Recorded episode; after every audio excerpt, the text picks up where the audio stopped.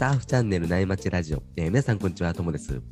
今日も内町中のトークのようにたわいもない話で盛り上がっていきたいと思いますので、えー皆さん、うん向かう車の中なんかで聞いてもらえると嬉しいです。えー今日のお相手は近藤さんです。よろしくお願いします。はい、こんにちは。よろしくお願いします。近藤さん何か最近ありましたか？はい、あのですね、はい全然サーフトリップに行ってないので、おこの前ですね、あの、はい昔のですね、坂口健二君がですね、あはいのテレビであの世界中回ったですね、はい。あのこの夏は忘れないっていうですね、DVD があるんですよね。おー、はいはいはい。それをなんかテレビ番組を DVD にしたやつなんですけど、はいはいはい。で以前ねあの海からに見た日本って言ったら日本を回る DVD も出てるんですよね、あれって、はいすごいみんなねこれ有名だと思うんですけど、うんでこっちのやつはどっちかっていうとあの世界を回るっていうねなんか50何日間かけてねそう世界回ったね、サーフトリップのねあの DVD なんですよね。おうおうおううん、なんか、で、はい、うん何ですか？あいえいえトモさん持ってます？見たことあります？はい。あのーおさすが。僕あのこれ全2巻あるんですよね。おーおーおーこれ2巻とも僕持ってて、あこれた面白いですよね。面白いですね。面白かったですね。なんかねまたね改めて見たらですね。ですよね。なんか最初はちょっとこう、うん、坂口健二さんがこう緊張気味な感じなんですけど、そうそうそうそう。なんで行くんだよみたいなね。ね迷いながらねそうそう。そうそうそう。忙しかった時ですもんね。うん。で、どこだったか、なんかアフリカの北の方だったかな。なんかサーフィンをこう現地の人とこうたまたまできた時があって、うんうんうんうん。トルコだったかな。ちょっと忘れたんですけど、そこからサーフィンを中心にしたこうトリップにちょっとずつ色が変わってって、あそうですね。うん、で、あのーご本人もこうね、か表情が柔らかくなって、なんか旅を楽しんでるみたいな感じに僕は見えたんですよね。そうですそうです。でねこれってねあの2004年のやつなんですよね。はいはいはいはなんかもうずいぶん前だなって思って。い。ね、15年ぐらい前になりますうんすよねはいそうそれね多分ねトモさんそれあれですねえっとモロッコかな？確かモロッコか、はいはいはい。モロッコかなんかのやつだと思いますねはいい。はい、それででボード借りて始めたんですねうん最初ねそうです、そうです。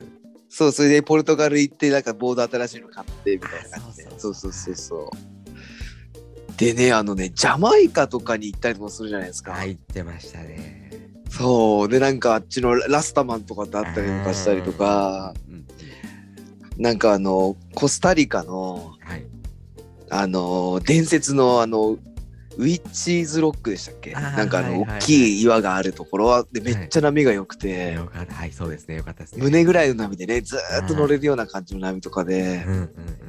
はい、ちょっとエンドレスサマーを思い出しちゃったんですけどね、昔の。うん めっちゃ一緒に行ってみたいなと思っちゃったりとかして、なんかね、み、そう、み見てるだけでね、なんかサーフトリップしてる感じになったっすね。なんか久しぶりに見たら。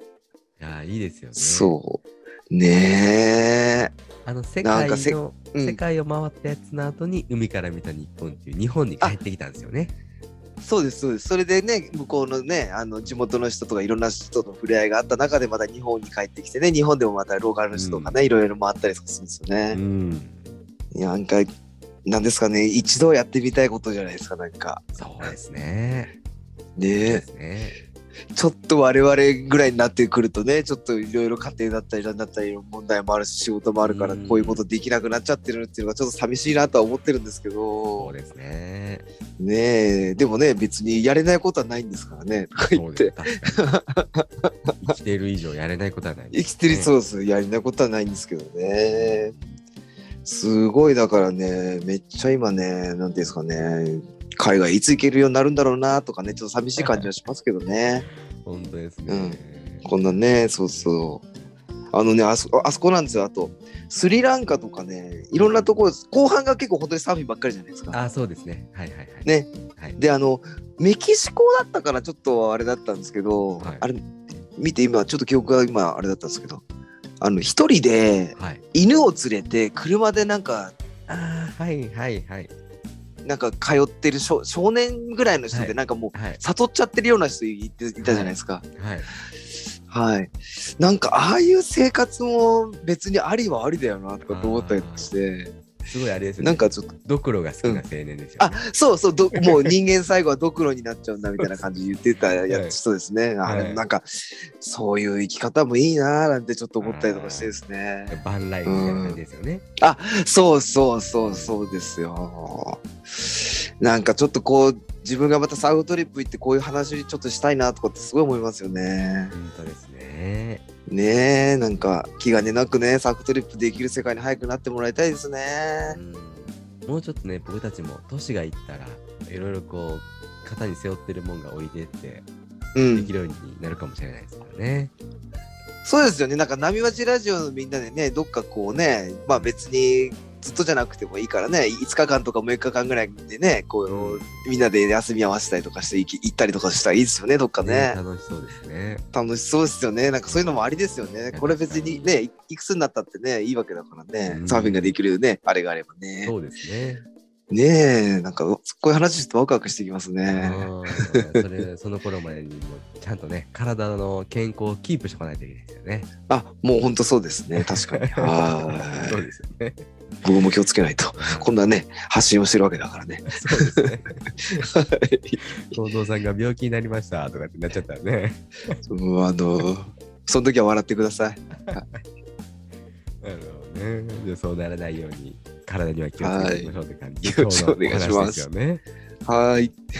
そんな話してると後からいいセットが入ってきたんで、そろそろ本題に移りますね。はい。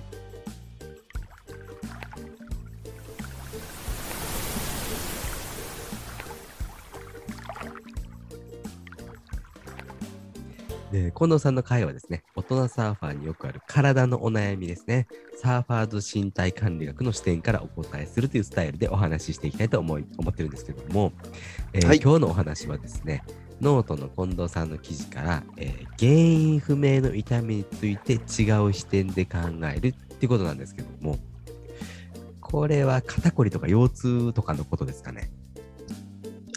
はい。あのですね、これ、大人サーファーの皆さんは、もう、どっかしら体がですね、なんかどこか節々が痛いとか腰が痛いとか、なんだかよくわかんない痛みを抱えながら、うなんかごまかしながら日常を過ごしてる人も多いんじゃないかと思うんですよね。はい。うんうん、もううん腰が腰痛を抱えてますからね。ああ、そうですよね。ともさんもずっとあれですようね。んで、これ原因がね、よくわからない痛みってうん結構多くて、はいはいはい。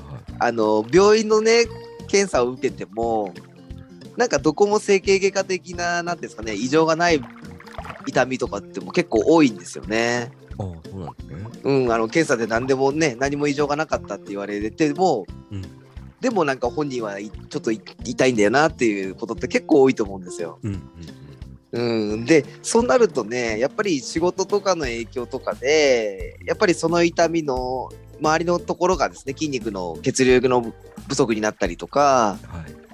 あとはあの今で言うとねこの季節的にもそうなんですけどあの気圧の変化とかでうん。あの体のね中の細胞がね膨張して痛みが増したりすることもねあの理由として考えられるんですよね。うん気圧の変化とかでも痛みが出るんですね。そうなんですよね。あの特にね、今ぐらいの台風の季節とか、梅雨の季節なんかはね、こう気圧ってすごく変化しやすいんですよね。こう大きくはいはいこはう、ね、あの台風とかだとよくね、900何ヘクトパスカルとかって言うじゃないですかい。うんうんうん。あれってもうかなり気圧でも線とか変わったりとかってするので、はいはいはい。これってね、あの例えばなんですけど、あの山に行った時に、あの結構高いところまで行くとですね、うんふと持ってきたお菓子とかを見るとねお菓子の袋がパンパンになってる現象ってともさん見たことありますか？ああ、ありますあります。うんあのおお菓子のねこの何ていうんですかねもう破り破破裂しちゃうんじゃないかぐらいまでパンパンになっちゃうってことがあると思うんですけど、うんうんあれってね本当に気圧がこう上の方に行くと気圧って下がるじゃないですかうん。うん山なんかでも。はい。でそれで気圧が下がるとこうなお菓子の中の空気がこう膨張しちゃうんですよね。はいはい。でそれってねあの人間の体もすごく大きく考えると、うん大きな水の袋なんですよね人間の体ってはい。体の中に水が水分があるじゃないですかはでそれがね気圧がやっぱり変わってくるとどうしてもこう膨れちゃうってわけじゃないんですけどやっぱり体もやっぱりちょっと敏感に変化しちゃう人がってけ結構多いんですよ。うんうんうん、でそうするとねあの、まあ、頭痛がしちゃったりとかうん。うん。あの痛めていたところ例えば膝のところの関節の袋がですねやっぱり同じようにちょっとこう膨張しちゃうので、うん。そうするとやっぱりより痛くなっちゃったりするんですよね。うん。うん、なんかよくあの天気が悪くなる前にあの頭痛くなっちゃったりとかちょっと体調悪くなる人ってやっぱいるじゃないですか。あれって結構そうそういう理由が多くてうん。あのよく天気病とか天気痛とかって言ったりするんですけどね。うんうんうん。そうであんまりこれ敏感になりすぎちゃってもねこれ良くないんですけどこれってやっぱり個人差があるのであそうそうでそんな感じで今日はねあの痛みについてちょっと違った視点でねいろいろ考えてみたいみたいなって思ってるんですよね。あ。それはまたね、あの、新しいお話が聞けそうですね。はいちょっと話してみたいと思います。はい。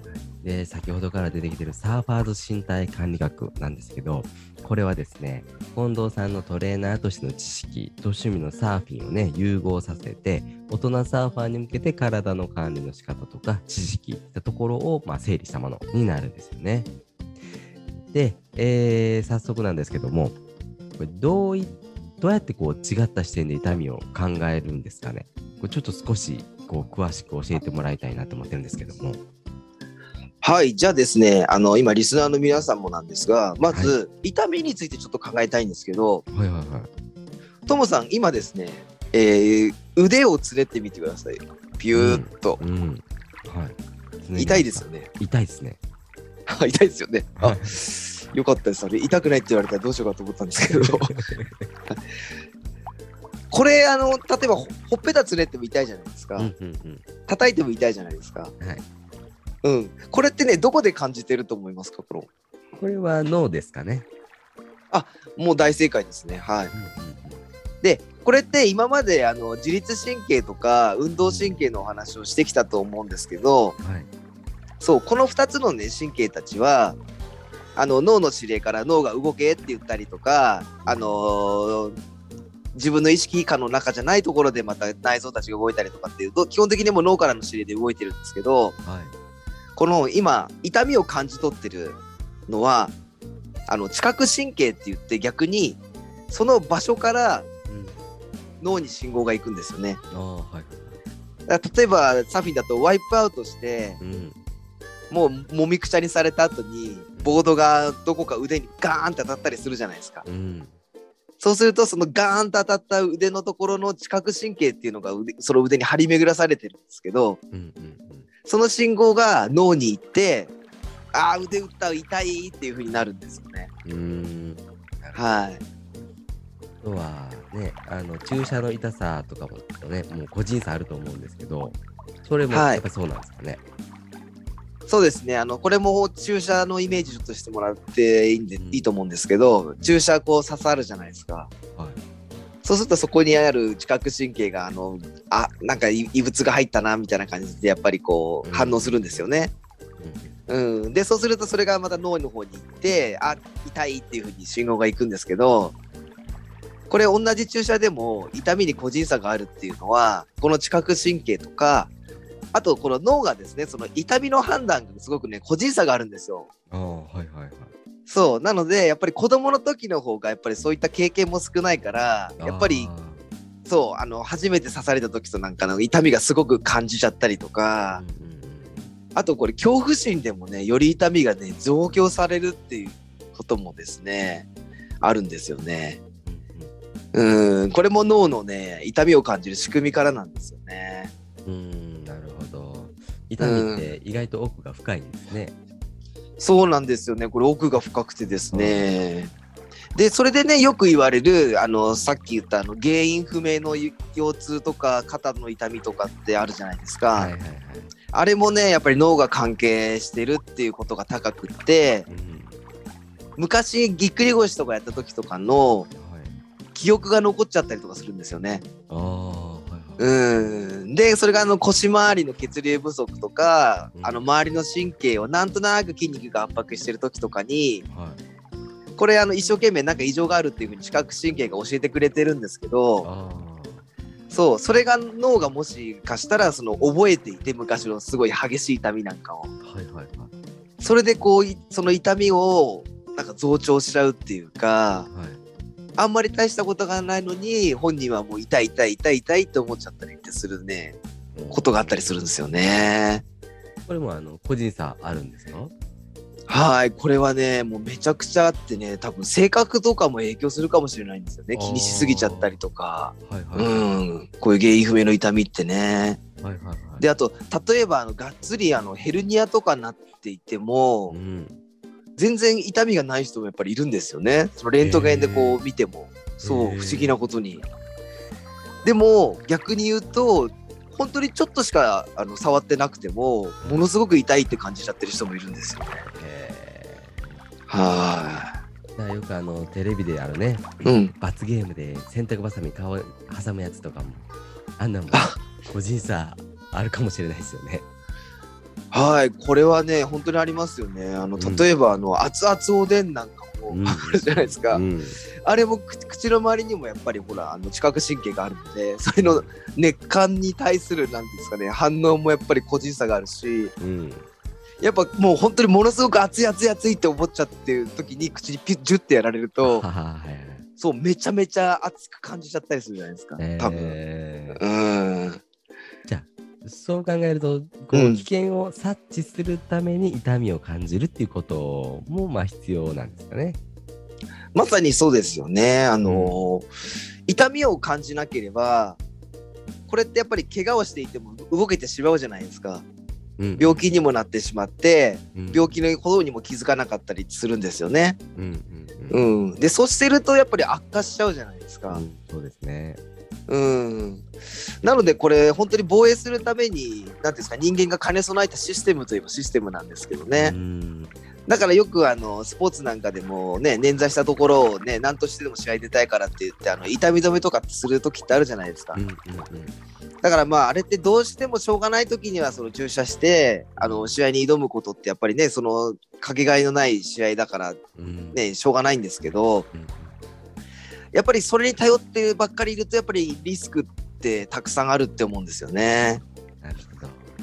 そうあの熱湯風呂とかもだから例えば何ていうんですかね痛み止めじゃないけど打って入れば全然入れてしまうかもしれないですよね。うんあとあの昔いね話してたあのカーフキック食らっても全然平気だったりしたりとかうんでもそうすると全身なんかそういうなんか注射打って試合に出れば格闘技とかも勝てるかもしれない無敵ですね。ですかね。ただでもそれではそれで体にとっては絶対良くないですからね。すよね。うん。ちょっとあのサーフィンから話が外れていきそうなんで、あ戻してもらっていいですか？すみません。あの、カウフキックが出てくるとどうしても格闘技の話したくなってきちゃう。すみません はい。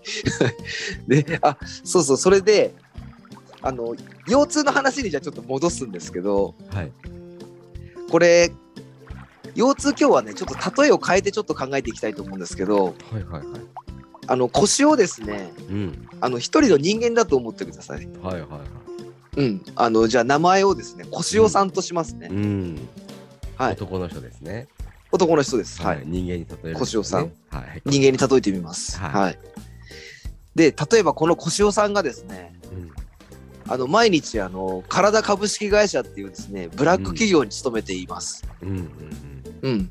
でそしてこんな扱いを受けているとしますね。うんうんあの何時間もそこで動くらじっとお前はしてればいいんだって指示されるとするじゃないですか。うんであとはそうかと思うとうんこうじーっとしてた中で急に「お前ちょっとこれ上げてみろよ」って言われてもうめちゃくちゃ重い100キロぐらいの荷物を上に上げろとかって言われちゃったりするんですよね。うん。うんでそうやってこんな重いの俺が上げなきゃいけないのかよって言って、うん。こう一生懸命こうやって上げようとしてるんですけどいじめを受けているんですよねこの小翔さんって。うんうん。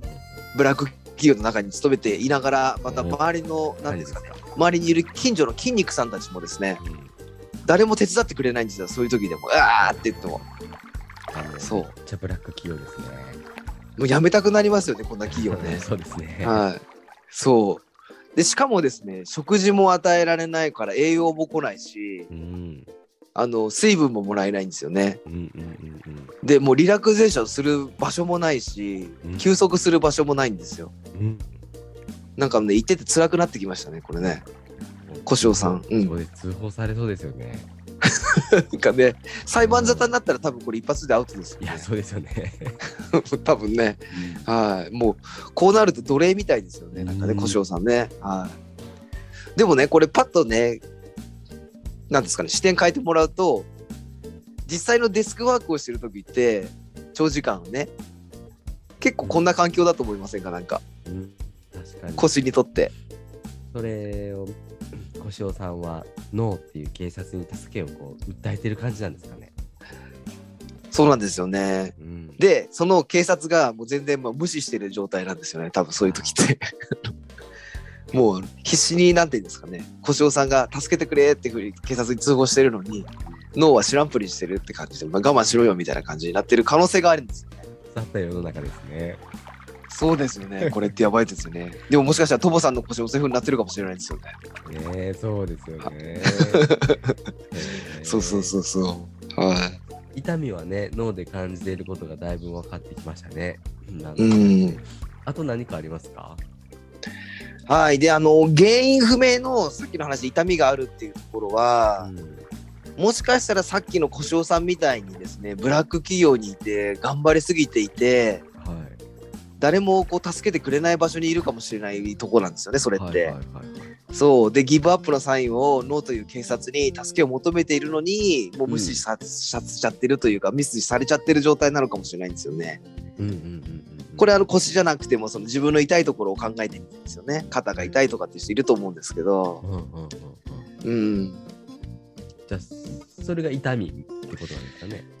そうですよね。結局そうなるとそのい痛みのメカニズムってさっき言ったら脳が判断するっていうことなので、うんやっぱそうやって無理させちゃってる可能性もあるんですよね、過度のね。はいはいはい。うん。で、やっぱりそう考えると、やっぱり直接なんかね、マッサージ行ったりとかストレッチしたりとかして、うんあのその場所をいたわってあげるのか、うんあとはさっきみたいにいじめを受けててね、この小塩さんが一人にさせないように、うんこの周りのね、筋肉さんたちが協力してくれるように、ちょっと訓練しなきゃいけなかったりするんですよね。ああ、はいはいはい。そう、腰だけでやらないようにっていう感じで。うん、で、それってやっぱりトレーニングなんですよね。ああ、はいはい。うん、つ他の周りの筋肉をちゃんとこうやって動くように使ってあげるっていうことをしなきゃ誰も協力してくれないと思うので、うんうんそう考えると意外とこういったシンプルなことをするだけでもしかしたらこの原因不明の痛みっていうのは消えるかもしれないですよね。うん。あそう特にねこの重重篤なそういう病気とか怪我とかじゃないわけなんで、うん。そうそうそう。単純なこういった理由かもしれないんですよね。なんか病院、精密検査受けても、なんていうんですかね、異常なしって判断される時もあるんで、なんか体のね、自分の体のことは自分で把握するのも大事ですよね。そうですね。これ本当になんかそういったことを考えて把握することによって自分で行動したらもしかしたらいい方向に行く可能性も結構あるっていう人結構多いかもしれないんですよね。うんなんか痛みの原因探るのも大事ですけど、生活習慣の中からこれが悪いんじゃないかなとかね、そういうのもありますもんね。そうですね本当にそれはありますよね。うんなるほどね。じゃあこうう、見んせる、トレーニングって見せるね、筋肉を作るだけじゃなくて、うんこういうね、体のメンテナンスっていう意味でも必要なんですね。そうですね、その見た目っていうよりも、こういう動きを良くするとか、こういったね、うんあのー腰痛とか肩こりの予防にもなるっていうことが結構あると思うんですよね。それだけ、こう、ブラック企業で酷使ささせちゃってるっていうことがあると思うので、やっぱり忙しいとね、仕事、我々大人サーファーだとうね。ん。はじゃあ今日のお話まとめるとですね。はーい。痛みはそれぞれのトラブルの場所からの信号をね脳が感じて起こることで、えーうん体の異常を知るためにはこう、まあ、必要なんですけど、まあ原因不明のね腰痛とか、まあ、そういう痛みは一度ねその部位を働く人間としてこう考えてみるとこう必要以上にね負担かけていることが多かったりとかまたねそれが分かってくるとこう解決策なんかもこう出てくる場合もあるよみたいな感じですかね。はい、そうですね。本当にもしかしたら理不尽なことをす仕事をさせちゃってる可能性も高いんでね、うんちょっとその辺ちょっと見直してみてもいいかもしれないですよね。ただこれってやっぱ仕事の環境っていうのは変えられない、ね、人も多いと思うので確かに。そしたらさっき言ったトレーニングとかストレッチとかねあのそういうのをちゃんとしてあげるっていうことが大事かもしれないですよね。はいはいはい。結局ねそうしないとサーフィンも楽しくできないですからね休む日とかにね。ああ、そそうね。そうそうそう。はい。いずれ自分に返ってきちゃいますからね。こういうのやらないと怠っちゃうと。はい。で、あの、まあ、今回の話っていうのは全部が全部の症状に当てはまることではないんですけどう、ん。まあね、少しでもちょっとこう、お役に立てたらね、嬉しいかなって思ってます。はいはいはい。はい。で、あの、まあ、今回のことでまた、あの、質問とか体についてのお悩みがあれば、直接、あの、ご相談にも乗りますので、はい。あの、インスタのね、DM とか、あの、公式 LINE から、気軽にメッセージをいただければと思ってます。はい、そうですね。あの近藤さんはこうパーソナルトレーナーとしてね、こう自宅を訪問したりもしてくれるんですけど、こういうオンラインとか、ズームでもね、相談に乗ってくれるサービスをあのされてるので、ぜひね、何かこうか体に体のお悩みがある方は、概要欄にあの近藤さんのインスタの URL 貼っておくんで、ぜひ DM してみてください。あとですね、あの Spotify のプレイリストで教えてサーファーズ身体管理局として今までの放送をね、こうまとめてるんで、まあ、こちらもね、あの興味ある方は概要欄に URL 貼っておくんで、あのチェックしてみてください。じゃあ、そろそろいいお時間なんで、今日はこの辺で終わりにしようかなというふうに思います。えー近藤さん、ありがとうございました。はい、ありがとうございました。えー今日話した内容とかね、サーファーズ身体管理に興味ある方は概要欄に近藤さんのね、ノートとかインスタの URL 貼っておくんで、そちらもチェックしてもらえると嬉しいです。えーそれではですね、今日も花井さんのキンキンを聞きながらお別れです。えーそれでは皆さんのところにいい波が来ますように、えー失礼します。失礼します。